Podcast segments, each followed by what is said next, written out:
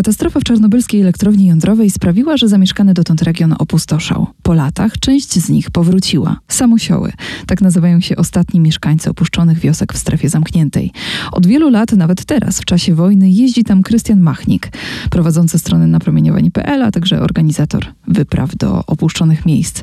Z paczkami, z żywnością, lekami, ale też rozmową, co w obliczu samotności jest równie ważne. Krystian Machnik jest gościem korepetycji z życia w RMF FM. Cześć. Cześć, witam serdecznie. Powiedz, y, ile razy tam już byłeś? 117 lub 118 razy, czyli to jest 425 dni liczonych w samej strefie zamkniętej. Czy mógłbyś nazwać kogoś tam już teraz swoją rodziną? Po tym czasie? Oczywiście, jeśli mowa o samosiołach, czyli tych, tak. którzy tam zostali, którzy cały czas żyją w tych opuszczonych wioskach, y, to ja zawsze żartuję, że tutaj w Polsce mam jedną babcię, a tam w Czarnobylu mam babci, babuszek 30. Mniej więcej tak. E, to są osoby, które często znają datę moich urodzin, wiedzą co lubię.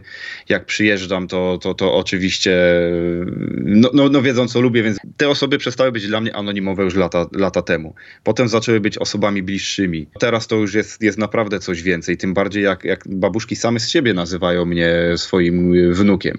E, dobrze, że zadałaś to pytanie, bo byłem w Czarnobylu jeszcze jeszcze przedwczoraj, e, bo, bo tak naprawdę dopiero wróciłem z wyprawy. I była taka jedna sytuacja, kiedy babuszkę, która mnie od lat e, nazywa swoim wnukiem, mm, e, Zadałem jej pytanie, ile ona ma wnuków tych prawdziwych. Czy ja, czy ktoś inny zadał, ale w każdym razie, jak zaczęła odpowiadać, to wymieniła mnie. Mm, tam jeszcze jedną osobę, która, która też razem ze mną często jeździła. No i nad prawdziwymi wnukami musiała się zastanowić, ile ich jest i jak mają na imię. Więc, więc to mi też coś uświadomiła, że z taką łatwością mnie wymieniła wśród tych wnuków. I tak sobie myślę, że to musi rozdzierać serce, kiedy wracasz i tych ludzi już nie ma. Tak, i dokładnie taką sytuację też miałem w innej wiosce w czarnobylskiej strefie zamkniętej. Teraz, e, kilka dni temu, jak e, dostaliśmy się do wioski, do której już nie ma całkowicie żadnego e, dostępu. My tam dopływamy z policją, z żołnierzami, bo to jest dwa kilometry od granicy z Białorusią. Generalnie niebezpiecznie i, i, i całkowicie poza kontrolą. I odwiedziliśmy chatę, w której wciąż mieszka córka babuszki Walentyny, która zmarła w lutym, jeśli dobrze pamiętam, w lutym tego roku. E, I to też była taka osoba, która mnie wnukiem nazywała, która no, pamiętała bardzo, bardzo dużo o mnie. No, po prostu dla niej, dla niej to byłem takim, widać było, że numerem jeden. No i wszystko było dobrze do momentu, jak wszedłem z jej córką do pomieszczenia, w którym ta babuszka zawsze leżała, siedziała na łóżku. No i tutaj nagle cisza jest w tym domu, nikt nie śpiewa, nikt nic nie mówi, nikt się nie cieszy. Łóżko jest puste, a nad, nim, nad tym łóżkiem no tylko ciemność i, i, i moje fotografie, które tam wisiały. I aż się przypominało wtedy, jak ona zawsze mówiła, że kiedy mnie nie ma i kiedy czeka, aż przyjedziemy znowu, to patrzy na tą ścianę, patrzy na nasze wspólne zdjęcia i, i, i rozmawia ze mną wtedy. To nie jest prosto się po tym pozbierać. Powiem ci, że ja teraz mam dreszcze, jak tego słucham, a... Oczywiście to, to jest może złe słowo, ale no, to jest bardzo złe słowo. Człowiek się oczywiście przyzwyczaja do, do tej śmierci, bo mhm. E, takich osób już dużo było. E, za każdym razem to, to w jakiś sposób boli.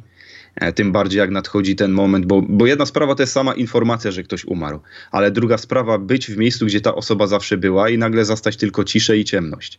Wtedy do, do człowieka dociera, nawet nie wizyta na cmentarzu, ale, ale wtedy do, do człowieka dociera, że, że tej osoby już naprawdę nie ma, że, że te wszystkie wspomnienia, że te wszystkie sytuacje, no to już gdzieś tam poszły po prostu, już są przeszłością i więcej wspomnień z tą osobą nie będzie. Ja tak miałam z moim dziadkiem, tak mi się przypomniało, że wiesz, pogrzeb, cmentarz, to wszystko było straszne, to znaczy to jest takie doświadczenie śmierci jest, jest sytuacją graniczną i ale wiesz, kiedy właśnie byłam najbardziej, najbardziej mnie to dotknęło, kiedy weszłam do ich domu.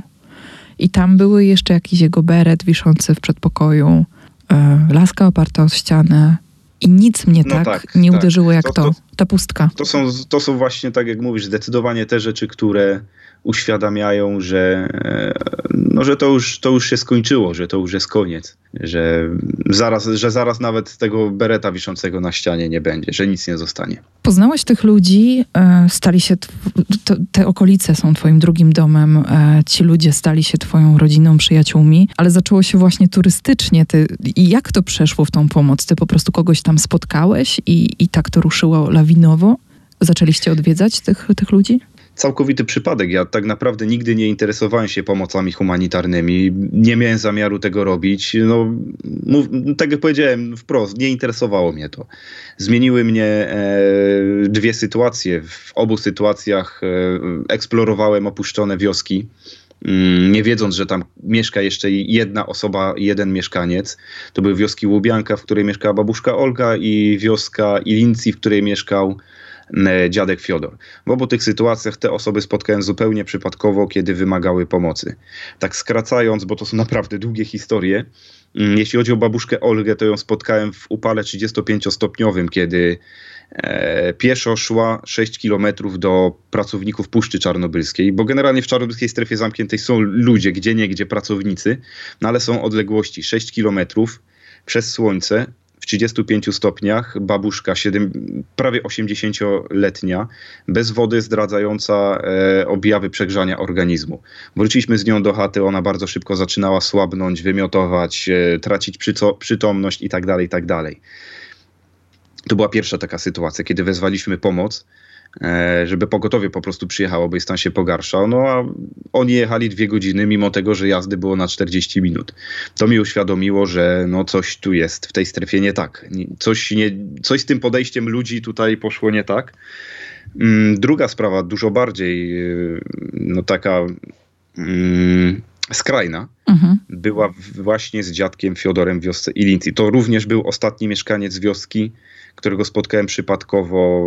Pamiętam, że obiecałem mu, że przyjadę za dwa tygodnie. On żył sam w chacie, którą ogrzewał taką starą kozą stalową, która była nieszczelna i no dym z niej po prostu leciał, że ta chata była cała w sadzy, nie, nie szło tam oddychać, mi od razu łzy leciały do oczu. Nie wiem jak on tam żył, ale miałem wtedy takie silne uczucie, mm, że on się tutaj spali albo zaczadzi. No ale na ten moment nic nie mogłem zrobić, więc obiecałem, że będę jeszcze raz w Czarnobylu za dwa tygodnie i co mu przywieźć. Więc dwa tygodnie później przyjechałem z wielkimi torbami produktów, a chaty już nie było. Eee, spaliła się tak jak myślałem. E, dziadek przeżył, schował się w chacie po sąsiadach, która już była oczywiście pusta, ale stan techniczny był jeszcze dobry. Mhm. To znaczy był dach, był piec, tak. więc mógł tam e, przezimować.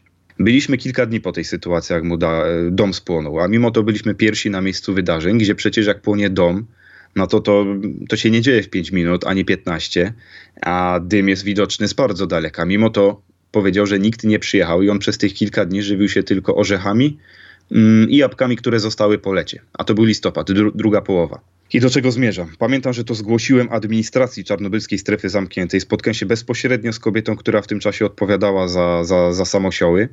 Eee, no jej mówię, że tutaj jest osoba, która zaraz może zamarznąć zimą, nie ma co jeść. My tam przywieźliśmy produktów, ale to mu starczy maks na tydzień, a jest listopad i tak dalej, i tak dalej. No ta osoba spoglądała na zegarek, była wyraźnie niezainteresowana, bo kończyła już pracę.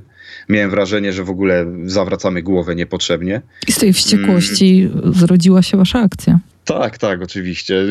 Oczywiście administracja pomogła, nie można mhm. powiedzieć, że nie, ale pomogli w taki sposób, że na przykład przywieźli mu makaron. No ale garnków nie miał, bo, bo wszystko spłonęło, więc co on miał zrobić z tym mhm. makaronem? Mógł sobie co najwyżej jak, jak, jak chrupki jeść. Tak. E, więc to był moment, kiedy stwierdziłem, że nie ma sensu tutaj rozmawiać z urzędnikami, bo i tak się nie dogadamy, bo to ich nie interesuje. To był moment, w którym stwierdziłem, że biorę sprawy w swoje ręce, zorganizowałem internetową zbiórkę, zrobiliśmy pierwszy krótki film. No i wsparcie internautów, wsparcie czytelników mojej strony było na tyle duże, że zaczęliśmy jeździć więcej. Zaczęliśmy poznawać kolejnych samosiów, kolejne babuszki, kolejnych dziaduszków. Problemów było coraz więcej. Coraz więcej osób, którym trzeba było pomóc. No i doszło do etapu, kiedy jest wojna i, i tym bardziej trzeba pomagać. I w ogóle świat zapomniał. Tak, oczywiście zapomniał, bo, bo teraz są znacznie większe problemy, znacznie ważniejsze. Powiedz mi ten moment. Mm spotkania babuszki był tym momentem przełomowym w Twoim życiu? Babuszki i, i, i dziaduszka dokładniej, e, ale tak, mogę to tak nazwać, bo do tego momentu nie interesowali mnie ludzie w Czarnobylu, a po tym momencie zaczęli nawet bardziej niż miejsca. Wielu ludzi nie zna tych historii, ale to są po prostu osoby, które tam wróciły i, i nam ciężko sobie to wyobrazić. Tak jak mówisz, że on szukał, chował się po chatach sąsiadów, ale pustych. Właśnie, tam jest pustka, tam jest niektóre te rejony przypominają takie apokaliptyczne rejony, troszkę z filmów e, o apokalipsie. Mówili, dlaczego wrócili? Tutaj powody są bardzo różne, e, bo ci ludzie otrzymywali nowe domy, otrzymywali no, pieniądze po prostu za, mhm. za, za to, co stracili. Jeśli stracili na przykład samochód, to dostali równowartość tego samochodu i tak dalej, i tak dalej. E, najczęstszym powodem jest to, że to są ludzie, którzy rodzili się w tych wioskach, całe życie tam żyli, bardzo rzadko z nich wyjeżdżali, tam się rodziły ich mamy, babcie, prababcie, praprababcie. I mimo e, niebezpieczeństwa, napromieniowania terenu, samotności właściwie troszeczkę na własne życzenie w pewnym momencie, to nie zdecydowali się wyjechać. Znaczy wyjeżdżali wszyscy, wszyscy mhm. byli obowiązkowo ewakuowani, tak, ponieważ no, po, nie było powroty. możliwości mhm. zostania, ale tak wracali. Większość powrotów odbywała się rok później. Mm, no tutaj oczywiście powody są różne. Niektórzy wrócili, bo nie mogli się odnaleźć w nowym miejscu, niektórzy wrócili, bo, bo mieli nadzieję, że, że życie jeszcze wróci do tych wiosek i faktycznie czasami uruchamiano różne na przykład farmy eksperymentalne. No to myśleli, jeśli, jeśli jakiś obiekt y, znowu działa, no to pewnie życie tam wróci. No, już wiemy po prawie 40 latach, że nie. A były też przypadki takie dosyć skrajne, jak od babuszki ba Olgi e, Sapury, która już niestety nie żyje, zmarła dwa lata temu. Przypadek, w którym mm, chatę, którą dostała w ramach odszkodowania za ewakuację z Czarnobyla, przepisała nie pamiętam już na kogo, bodajże na syna, czy kogoś z rodziny innego. No i w momencie, jak go przepisała, to syn kazał jej się wynosić do swojego domu. Swojego, czyli w jego mniemaniu tego w Czarnobylu, już opuszczonego. Więc taka babuszka wróciła do Czarnobyla, żyjąc w tej pustej chacie, a, a, a rodzina już jej od tamtego momentu nie, nie odwiedzała.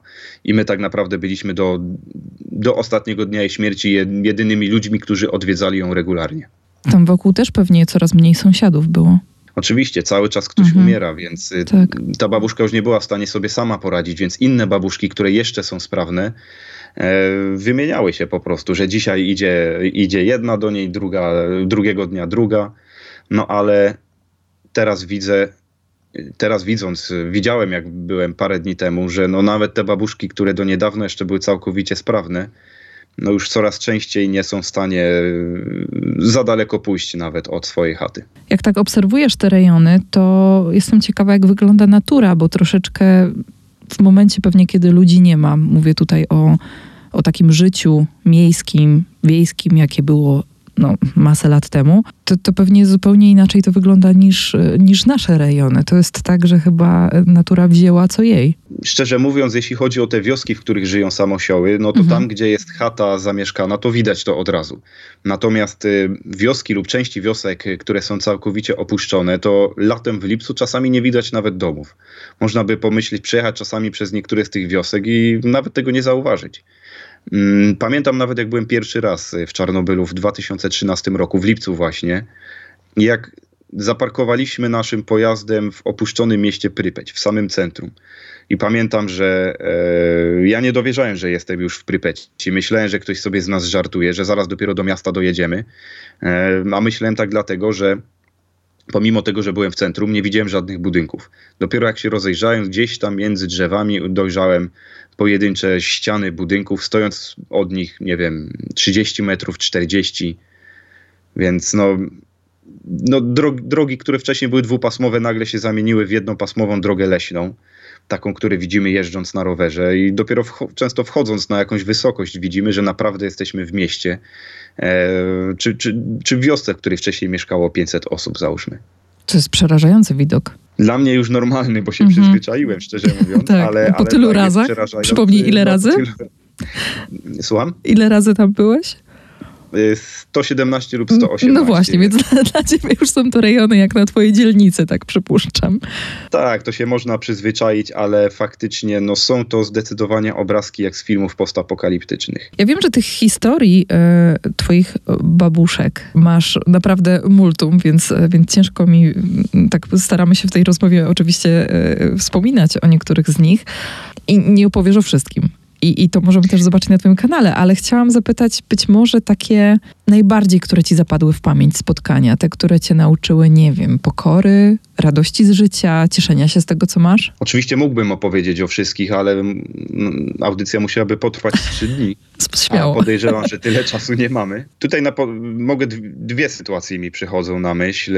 Pierwsza, no to dość, dość taka ogólna, e, bo po latach kontaktu z tymi ludźmi, spotkań, e, nauczyłem się doceniać e, czas i no i to, co mam, że, że nawet jak jest źle, no to jeszcze nie jest nigdy wystarczająco źle, żeby, żeby się załamywać, że e, nauczyć się do, do, do, doceniać upływający czas, bo mm, my wszyscy zawsze lubimy się zamartwiać, że o, już mamy tyle lat, że już, że już nie jesteśmy tacy młodzi jak, jak kiedyś.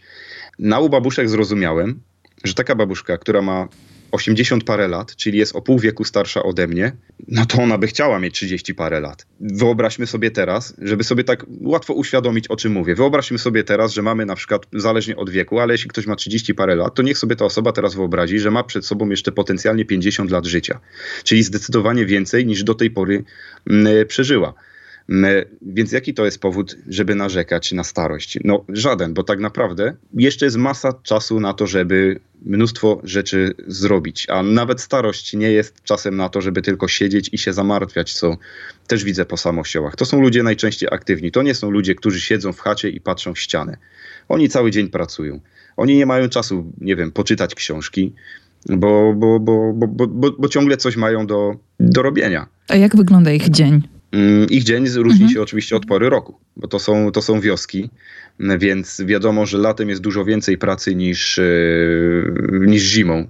Mm, uprawiają pole, uprawiają ziemię, więc tak naprawdę wstają skoro świt razem, razem z pianiem koguta mm, e, i idą spać e, wieczorem dopiero. Znaczy idą spać, kończą pracę dopiero wieczorem, bo no tam jest cały, ca, cały czas coś do roboty. Ludzie mnie często pytają, no ale co taka babuszka robi? No, odpowiedź jest dosyć, dosyć prosta, bo wystarczy pomyśleć, bo taka babuszka musi jakoś sama się utrzymać. Jeśli sklep nie przyjeżdża w ogóle lub przyjeżdża raz na miesiąc, no to ciężko raczej kupić produkty na, na, na miesiąc. Tym bardziej zimą, jak spadnie wiele śniegu, to sklep może w ogóle nie przyjechać. Więc y, lato taka babuszka wykorzystuje na to, żeby y, no, posadzić coś w ogródku, jakieś plony zebrać i, i, i mieć czym się żywić y, zimą. No tak, i mm, tylko wiesz co, tak myślę sobie o, też o tym poczuciu samotności strasznym, bo tak jak mówisz, tych ludzi ubywa, oni są coraz starsi, oni po prostu umierają, odchodzą. A jak wyglądają takie wioski? To znaczy, zdarza się, że ci ludzie mają w okolicy sąsiadów, do których mogą jeszcze przyjść, czy to już jest za rzadkość?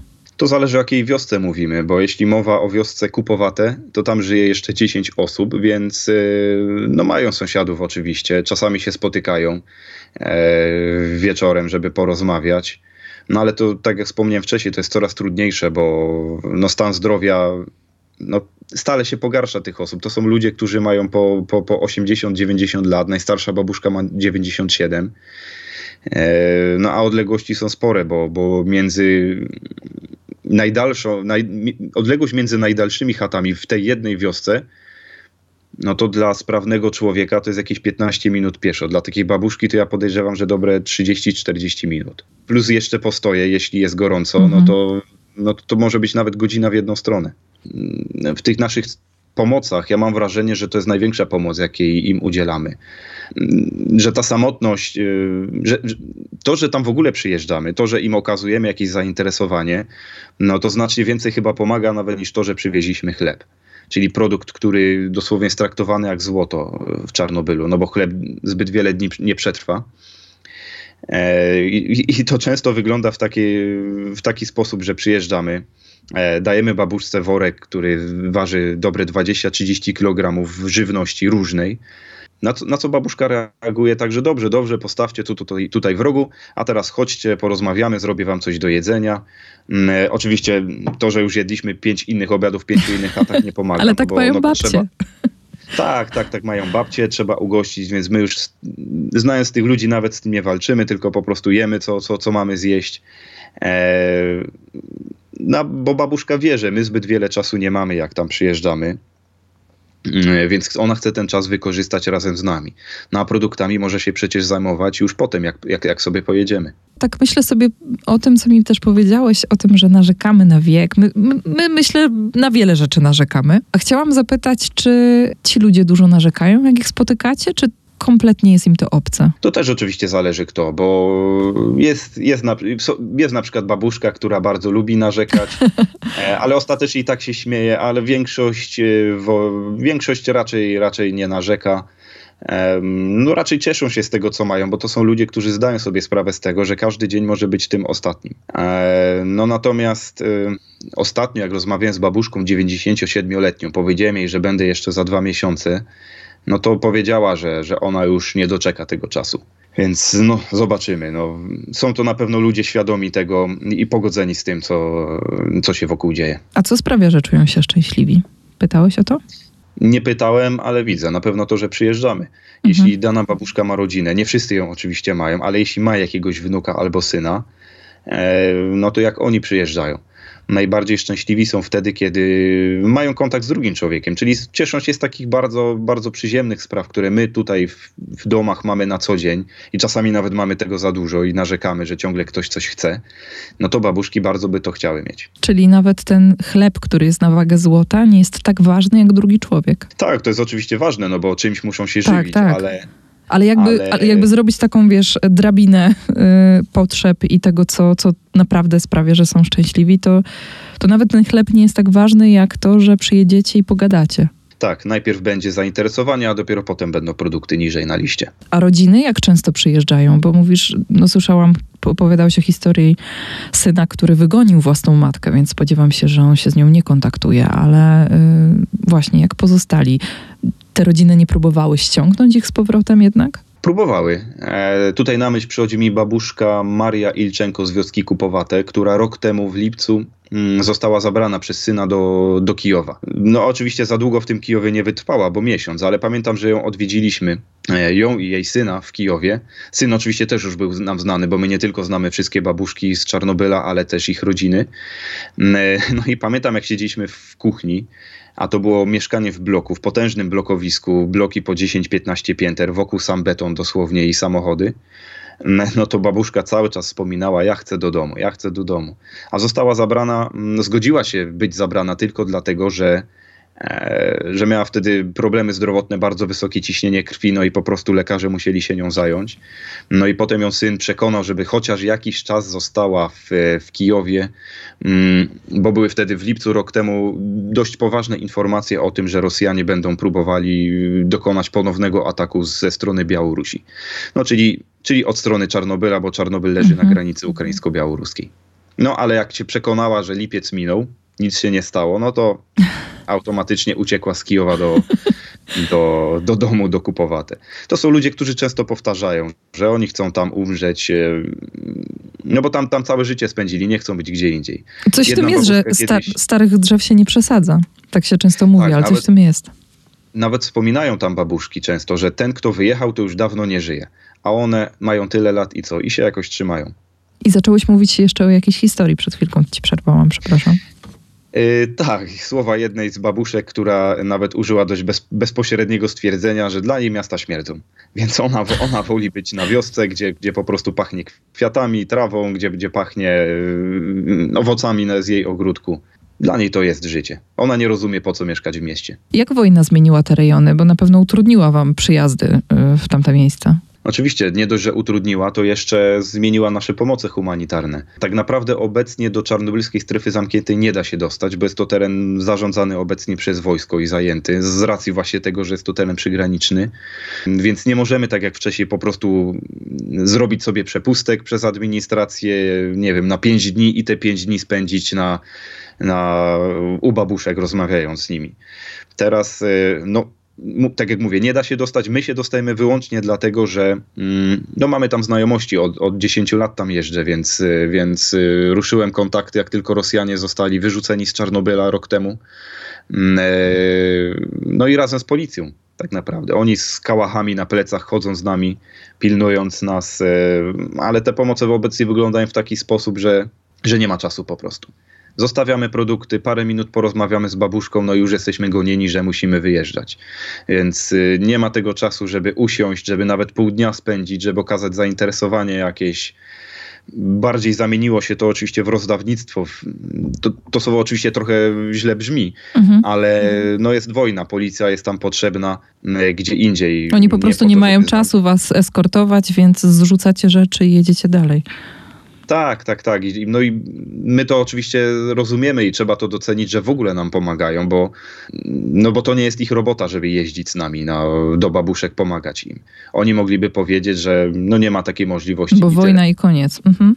Tak, bo wojna i koniec, a jednak jednak nam, jednak nam pomagają po to, żebyśmy my mogli innym pomagać. To cieszę się, że, że ta pomoc jakby nie ustała, bo że, że możecie ją dalej nieść. Um, no ale to faktycznie musi być trudne, bo jak wpadasz do najbliższych znajomych, to przynajmniej wypijesz herbatę, a tu rozumiem jest tak bardzo krótko czasami pozwolą, żeby zostać u którychś babuszek, ale potem inna się na nas oprasza, że u tamtej posiedzieliśmy, a u tej... To jest najgorzej, więc nie wiem, czy nie, niedobrym pomysłem jest po prostu zaproszenie ich do jednego domu i, i może tam. No, no. Kiedyś, kiedyś tak zrobiliśmy, ale, ale jednak y, no, no każda chce nas zatrzymać jak najdłużej i mm. no to też będzie złe słowo oczywiście, ale babuszki tak konkurują między sobą, bo, bo chcą, żebyśmy u nich byli, a nie, a nie u sąsiadki. Widziałam, że, że czasami dostajesz y, prezenty od nich, jakieś obrazy. Y, co, coś tam było ostatnio, jakiś obraz dostałeś, ale właśnie, one, one czasami, no wiem, że to są też mocno starsze osoby, więc nie zawsze mają siłę, żeby coś robić, ale właśnie jakie takie y, niezwykłe upominki przewozisz ze sobą? Oj tak, tych prezentów jest nawet zbyt wiele e, i nie wszystkie mogę przewieźć przez granicę. Mhm. E, mowa tutaj oczywiście o samogonie, bo w każdej chacie dostajemy przynajmniej litra. E, więc jakbyśmy mieli to przez granicę przewieźć, no to podejrzewam, żeby o koncesję zapytali na alkohol. No i, i raczej nikt by nie, nie przymykał już ok oka, wiesz, na a dobra, przewoź. Tak, tak, tak. Więc, więc często musimy niestety odmawiać. E, no albo jeśli babuszka się upiera, no to albo musimy zostawić, albo komuś, komuś e, rozdać. Mhm.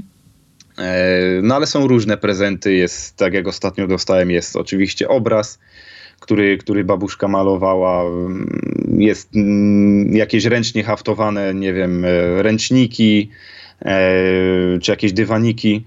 Mm, najczęściej właśnie takie ręcznie robione rzeczy. Dla mojej mamy i babci to cały czas przywożę chusty, bo tam oczywiście babuszka nie wyjdzie z chaty bez, bez chusty na głowie.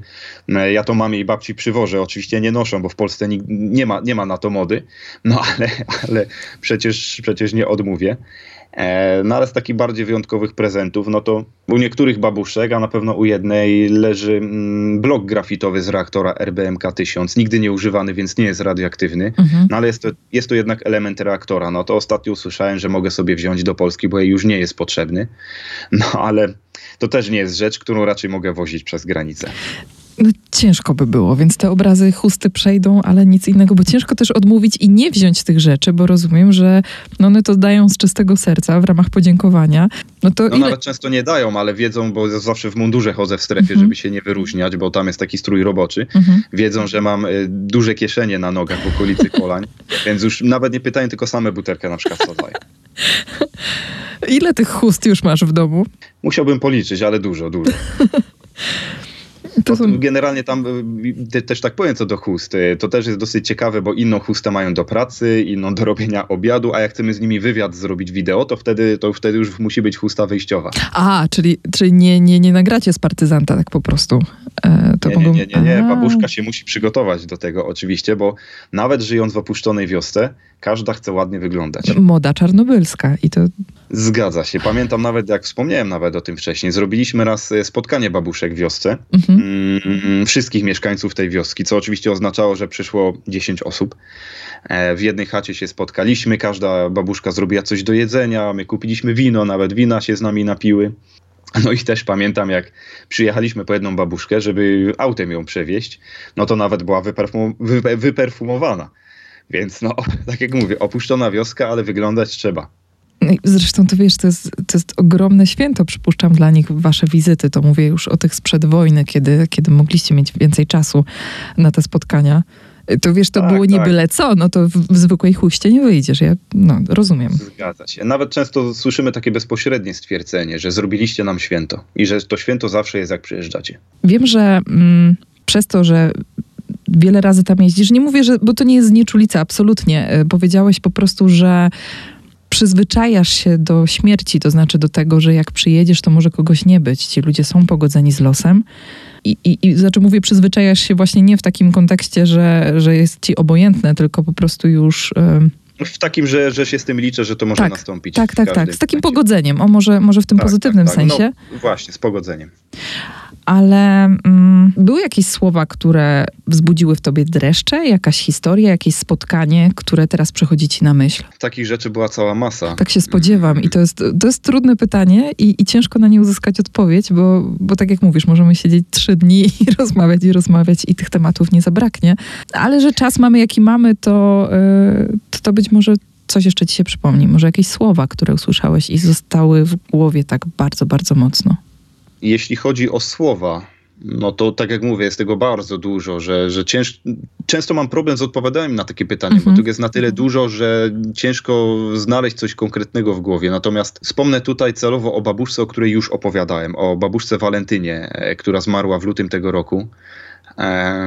Pamiętam, jak opowiadała o swojej pracy sprzed katastrofy. A ona pracowała w szpitalu w Prypeci. Mm, dostała telefon w nocy z 25 na 26 kwietnia, że ma szybko wracać do pracy po dwóch godzinach snu e, i to właśnie wtedy przywieziono ciężko rannych strażaków, którzy gasili płonący czwarty energoblok czarnobylskiej elektrowni jądrowej. Więc moment, jak ona opowiadała o tym, jak widziała tych strażaków poparzonych, jak e, rozbierała ich z, z tych radioaktywnych ubrań, jak ona sama je własnoręcznie brała, i zanosiła do piwnic szpitala, gdzie do dziś leżą, tworząc jedno z najbardziej niebezpiecznych i radioaktywnych miejsc w czarnobylskiej strefie zamkniętej. Teraz po prawie 40 latach no to człowieka ciarki przechodziły i nawet teraz przechodzą, jak, jak sobie te, te wszystkie słowa przypominam.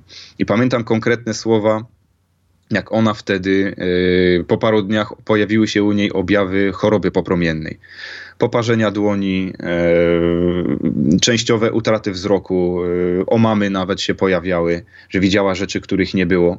Mm, ona była wtedy przed czterdziestką, czyli była jeszcze młodą kobietą, całkowicie sprawną. E, wspominała, że ona była wtedy pewna, że to są już jej ostatnie dni, że już po prostu niewiele zostało do śmierci i nigdy się nie spodziewała, że, że będzie żyła jeszcze, jeszcze 30 parę lat. No i niestety umarła dopiero w tym roku. Kiedy się o tym dowiedziałeś? Od razu, bo mam kontakt z jej, z jej córką, więc dostaję tego typu informacje tak naprawdę no od razu w ten sam dzień, czasami nawet jeszcze w, czasami jeszcze nawet w czasie, jak, jak ciało jeszcze leżało w chacie. Myślę, że wiesz, no pogodzenie się to jedno, ale pewnie, pewnie to nie są y, łatwe momenty.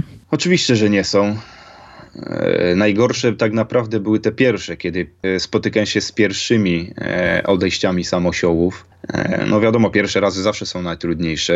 Zawsze najcięższy jest ten moment, kiedy się wchodzi do takiej chaty i ona już jest, już jest całkowicie pusta i najczęściej też rozgrabiona, no bo no niestety no, wszyscy wiemy, że babuszki lubią chować, czy, czy to pieniądze, czy jakieś cenne rzeczy mhm. gdzieś, gdzieś, gdzieś po szafach. Więc już nawet kilka dni po pochowaniu takiej osoby, to wnętrze tych domów za bardzo się nie różni od y, wnętrz innych opuszczonych domów. Po prostu wszystko jest poprzewracane, wyrzucone e, na podłogę. No chodzi się po tym, no bo nie ma inaczej jak się przedostać. No i żal patrzeć na to. Tu zawsze było życie. Wie człowiek, że tutaj przecież był porządek, że babuszka zawsze dbała o to, żeby było czysto. Jeszcze tydzień temu żyła, a teraz to wygląda jak opuszczona chata od, od 30 lat. Żal, kiedy człowiek widzi krzesło, na którym zawsze siedziała, stół, przy którym zawsze podawała czy to ziemniaki, czy pierogi, czy nalewała samogon, a teraz już tego nie ma i to już się nie powtórzy i wiem już z doświadczenia, że teraz ta chata będzie po prostu zapadała się z roku na rok. Mm. I też takim bardzo wzruszającym jest momentem zawsze dla mnie, jak e, przyjeżdżam z tabliczką. Mm, zawsze jak umiera samosioł, robimy tabliczkę, na której umieszczamy zdjęcie da, danej osoby, danego samosioła, imię i nazwisko, datę urodzenia, datę śmierci, no i, i trzyzdaniowy opis w języku ukraińskim, kto to był, jaka to była osoba. E, I zawsze taką tabliczkę umieszczam na drzwiach e, chaty, w której ta osoba żyła. Mm, celem jest tego to, żeby ta chata nie, nie była kolejną setek opuszczonych, tylko żeby za sprawą tej jednej prostej tabliczki jakaś historia była opowiedziana, że tu żył prawdziwy człowiek, który też miał swoją historię. No i zawsze, kiedy, e, kiedy tę tabliczkę e, przykręcam, no to już po prostu wiem, że, że to jest koniec, że już do tej chaty więcej jeździć nie będę symboliczne, ale szalenie ważne, bo za jakiś czas te chaty natura też przejmie w jakiś sposób, że nie tak, będą tak, tak. przypominały tak. tych starych domów, ale to nie będą nigdy już więcej anonimowe domy anonimowe tak, puste domy. W danej wiosce jest kilkadziesiąt chat, wszystkie opuszczone. Wyglądają tak naprawdę po tych 30 paru latach yy, tak samo. No a tu nagle jedna czy dwie, w który, na których jest tabliczka i można się czegoś dowiedzieć. I, I oczywiście umieszczamy tam informacje, żeby poszanować ten dom, żeby go nie niszczyć, bo to jednak był czyjś dom. E, I to jest tym bardziej symboliczne, jeśli mm, uświadomimy sobie, że Wiele z tych tabliczek nigdy prawdopodobnie nie zobaczy żaden człowiek, a jeśli zobaczy, no to za wiele lat, bo e, wielu z tych ludzi żyło w rejonie strefy, który jest aktualnie całkowicie niedostępny. E, rejon, w, do którego dało się dojechać tylko przez most, który został w wyniku działań zbrojnych wysadzony w powietrze.